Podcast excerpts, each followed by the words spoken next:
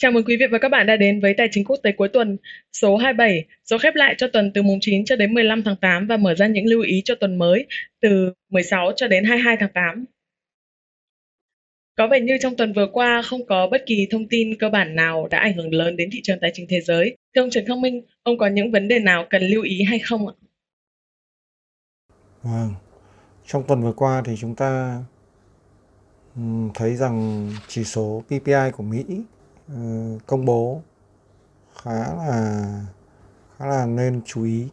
Bởi vì nếu so với tháng trước thì tăng 1%. Nhưng nếu so với cùng kỳ năm trước thì là tăng 7,8% và ừ, trong đó thì phần thực phẩm và năng lượng tăng 0,9% so với tháng trước. Và so với cùng kỳ năm trước là 6,2%. À, ờ, như vậy thì có một hàm ý rất đặc biệt đó là nếu PPI đầu vào hay còn gọi là lạm phát đầu vào tăng lên thì ai phải chịu thiệt hại này những nhà sản xuất họ sẽ chuyển thiệt hại đó vào người tiêu dùng hay còn gọi là người tiêu dùng sẽ là người bị hại nhất. À, đặc biệt trong tuần vừa qua thì chúng ta cũng thấy rằng là có một sự kiện. Mặc dù không không nhiều người để ý lắm nhưng nó lại có thể là một dấu hiệu bất ổn cho chuỗi cung ứng xuyên Thái Bình Dương. Đó là việc uh, cảng lớn thứ ba thế giới cảng container uh, gọi là cảng Mây San ở Ninh Ba tạm thời bị phong tỏa do phát hiện một ca nhiễm biến chủng Delta. Người nhân viên này thì ờ, được cho là tiếp xúc với các thủy thủ nước ngoài ờ, trong khi làm việc ở trong cảng. Ờ, mặc dù đã được tiêm đủ hai mũi vaccine bất hoạt Verosen nhưng vẫn bị dương tính và việc tạm thời đóng cửa cảng Ninh Ba nó làm cho chi phí thuê container giữa Thượng Hải và Los Angeles của Mỹ tăng vọt lên trên 10.000 đô 10.000 đô la Mỹ một container 40 feet. Như vậy à, nếu chúng ta nhìn biểu đồ về cước container từ Thượng Hải đi Los Angeles của Mỹ. Trong những uh, thời gian trước đầu năm 2020 đổ về trước à, dao uh, động trung bình khoảng 2.000 đô la Mỹ thì hiện nay đã vọt lên trên 10.000 đô la Mỹ một container 40 và đó là một uh, dấu hiệu rất không tốt. Chúng ta hết sức thận trọng cho một à, rủi ro có thể xảy ra đó là chuỗi cung ứng lại tiếp tục rối loạn như giai đoạn đầu năm 2020 khi mà dịch bùng nổ ở Trung Quốc rồi lan rộng ra toàn ra toàn cầu. Nếu như chủng Delta như một số uh, nhận định là rất dễ lây nhiễm và à, tốc độ lây nhiễm rất cao thì rất có thể chuỗi cung ứng toàn cầu lại bị gián đoạn à, hoặc rối loạn một lần nữa. Điển hình nhất là ừ, cước vận tải container. Và chúng ta có thể theo dõi qua chỉ số đại diện đó là Baltic Dry chỉ số về vận tải biển toàn cầu à, đó là những cái gì mà chúng ta cần lưu ý trong phần trong những tuần tiếp theo của nền kinh tế quốc tế. Thưa ông Trần Khắc Minh, đúng như ông đã lưu ý và dự báo từ tuần trước, trong phiên giao dịch tuần vừa rồi thì cặp Euro USD đã quay lại test lại ở đường trendline màu đỏ hay còn là vùng 1.178 đến 1.180. Vậy thì thưa ông, ông có những lưu ý hay là phân tích tiếp theo như thế nào đối với các thị trường tiền tệ mà chúng ta thường hay phân tích như là Euro USD, Yên Nhật, USD hay là các thị trường hàng hóa như vàng, dầu thô ạ? Vâng, chúng ta bắt đầu quay vào phần phân tích thường kỳ. Đầu tiên, quan sát đến ờ, chỉ số sức mạnh đồng đô DXY. Nếu trên đồ thị trung hạn weekly thì chúng ta thấy rằng là chỉ số này đã vượt qua đường neckline màu đỏ và có xu hướng trung hạn là vẫn khá tích cực. Trong trường hợp phân tích cơ bản cho thấy là Fed sẽ sớm công bố kế hoạch tapering ngay trong tháng này, thì nó sẽ hỗ trợ cho chỉ số này tăng trưởng tiếp và đánh giá về trung hạn thì vẫn đánh giá là à, chỉ số này có thể lên tiếp. Mặc dù cuối tuần chúng ta, như chúng ta đã thấy là chỉ số này đóng cửa à, tạo ra một cái một cái nến cũng không không lấy gì làm tích cực lắm. Nhưng ờ, tôi vẫn đánh giá là trong ngắn trong trung hạn thì ờ, chỉ số này sẽ tăng trưởng. Nhìn vào đồ thị ngắn hạn của chỉ số này, thì chúng ta thấy ừ, chỉ số này đang quay trở lại retest đường neckline của mô hình vai đầu vai ngược ừ, đã được hình thành. Và trong trường hợp tuần tiếp theo, chúng ta thấy chỉ số DXY không thể không thể giữ vững mức 91.85 thì nó có thể tiếp tục điều chỉnh xuống.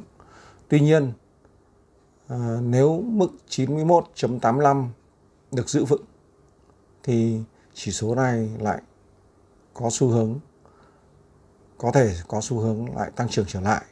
Xin lưu ý nếu chỉ số này vượt ngược trở lại và đứng vững trên mức 92.63 thì chỉ số này được đánh giá là tăng trưởng tiếp và chúng ta sẽ thấy nó ảnh hưởng đến các cặp tiền cơ bản như sau đây. Chúng ta sang cặp tiền cơ bản đầu tiên đó là cặp tiền euro, đô la Mỹ. Cặp tiền này ờ, như số trước đã đánh giá là điều chỉnh xuống. Thì trong tuần vừa qua chúng ta đã chứng kiến điều chỉnh xuống, đã xuyên thủng hẳn ờ, đường đường trendline màu đỏ. Và hiện tại, cuối tuần ờ, đang test lại đường trendline này.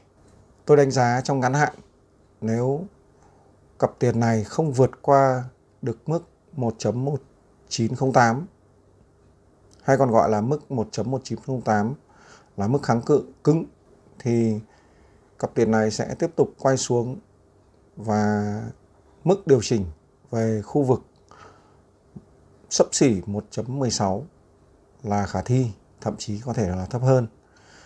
Trường hợp ngược lại, nếu vượt hẳn qua mức 1.1908, chúng ta có thể đánh giá rằng cặp tiền này đã hết giai đoạn điều chỉnh và tăng trưởng trở lại. Cặp tiền tiếp theo là đô la Mỹ, Yên Nhật. Trong tình huống hiện tại thì cặp tiền này phụ thuộc rất lớn vào sức mạnh đồng đô la Mỹ, tức là chỉ số DXY. Thì ờ, ngày cuối tuần chúng ta thấy rằng là cặp tiền này cũng điều chỉnh mạnh theo chỉ số DXY đi xuống mạnh.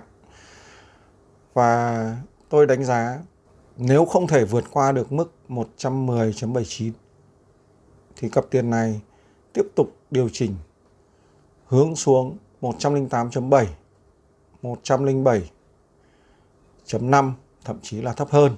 Ờ, cặp tiền này thì hiện tại chạy ờ, khá khó chịu và có lẽ là với những investor ngắn hạn thì chắc sẽ bỏ qua cặp tiền này. XAU vàng chỉ số đồ thị ngắn hạn cho thấy ngay đầu tuần vừa qua thì ờ, vàng đã rơi khá mạnh và thậm chí rơi sâu hơn mức dự báo một chút. Ờ, mức sâu nhất trong tuần vừa qua là 1.688 đô một ounce. Và sau đó thì ờ, vàng hồi phục. Tuy nhiên mức hồi phục này không phải là quá mạnh. Và trước mắt đánh giá theo kỹ thuật thì vàng có một khu vực gọi là kháng cự khá vững đó là khu vực 1798 cho đến 1817 đô la Mỹ một ounce. Trong trường hợp không vượt qua được khu vực này, thậm chí ngay đầu tuần, vàng có thể quay trở lại, đi xuống. Và nếu vậy thì chúng ta sẽ lại tiếp tục chờ đợi là vàng sẽ kiểm lại khu vực 1750 cho đến 1725 thậm chí là thấp hơn. Cuối cùng, dầu thô đúng như đã đánh giá rất nhiều số trước là dầu thô sau khi không thể vượt qua mức ờ, 77 đô la Mỹ một thùng thì à, dầu thô điều chỉnh đi xuống. Đây được coi là điều chỉnh kỹ thuật.